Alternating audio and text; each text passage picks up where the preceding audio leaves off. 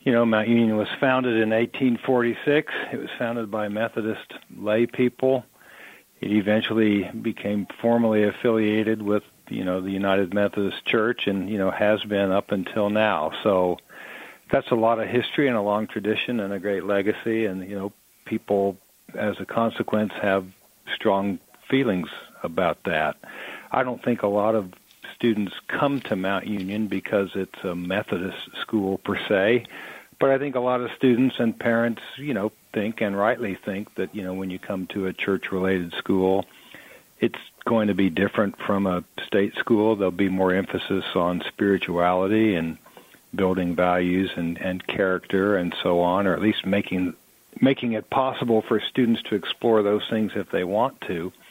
So, uh, you know, there was there's there's concern, I think, um, about whether that distinctive thing about Mount Union may be lost uh, or diminished.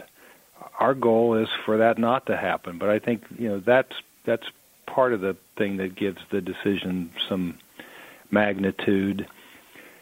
The board was very concerned that everyone understand that Mount Union is not going to step away from its role of running an active campus ministry program. We have a beautiful chapel on campus that hosts weekly worship services for those who want to participate.